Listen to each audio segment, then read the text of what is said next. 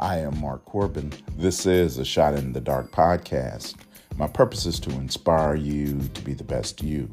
This is podcast number 107. I have a quote from the mindsjournal.com that I want to share with you. I'll read it to you now.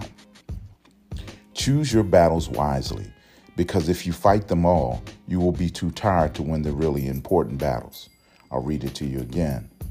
Choose your battles wisely, because if you fight them all, you will be too tired to win the really important battles. Hey, good morning. And I get it. But some of the most important battles you must fight, and you must fight them alone. The answer to the question of why is this because this is the territory the Lord has given you to defend and the people he has placed under your protection. Dig this. As we mature, we must learn and understand the warfare is not about the battle, it's about the territory and the people God placed under your care. Listen, I know it's a bit much to understand, but God is with you. Do as He has commanded you. Let's add some scripture. Exodus chapter 14, verse 14. The Lord will fight for you. You need only be still. I am Mark Corbin.